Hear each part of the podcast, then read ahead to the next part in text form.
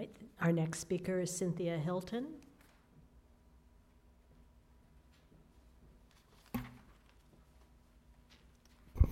Good evening, everyone. Um, I'm speaking on behalf of neighbor, affected neighbors who support locating a comprehensive neighborhood high school at the Career Center site. This group has been participating in meetings of the Career Center Working Group, and we are concerned that the deadline for input on the CIP will have passed before the final report of the Career Center Working Group is due. We ask for your attention to this issue and to help facilitate a formal funding recommendation from the Career Center Working Group for this project prior to the finalization of the CIP.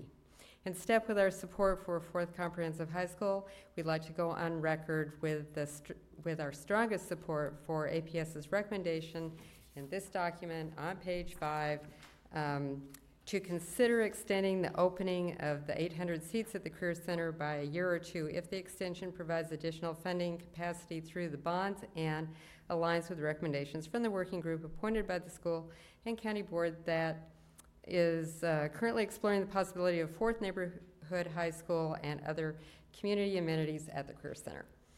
Thank you very much for your attention.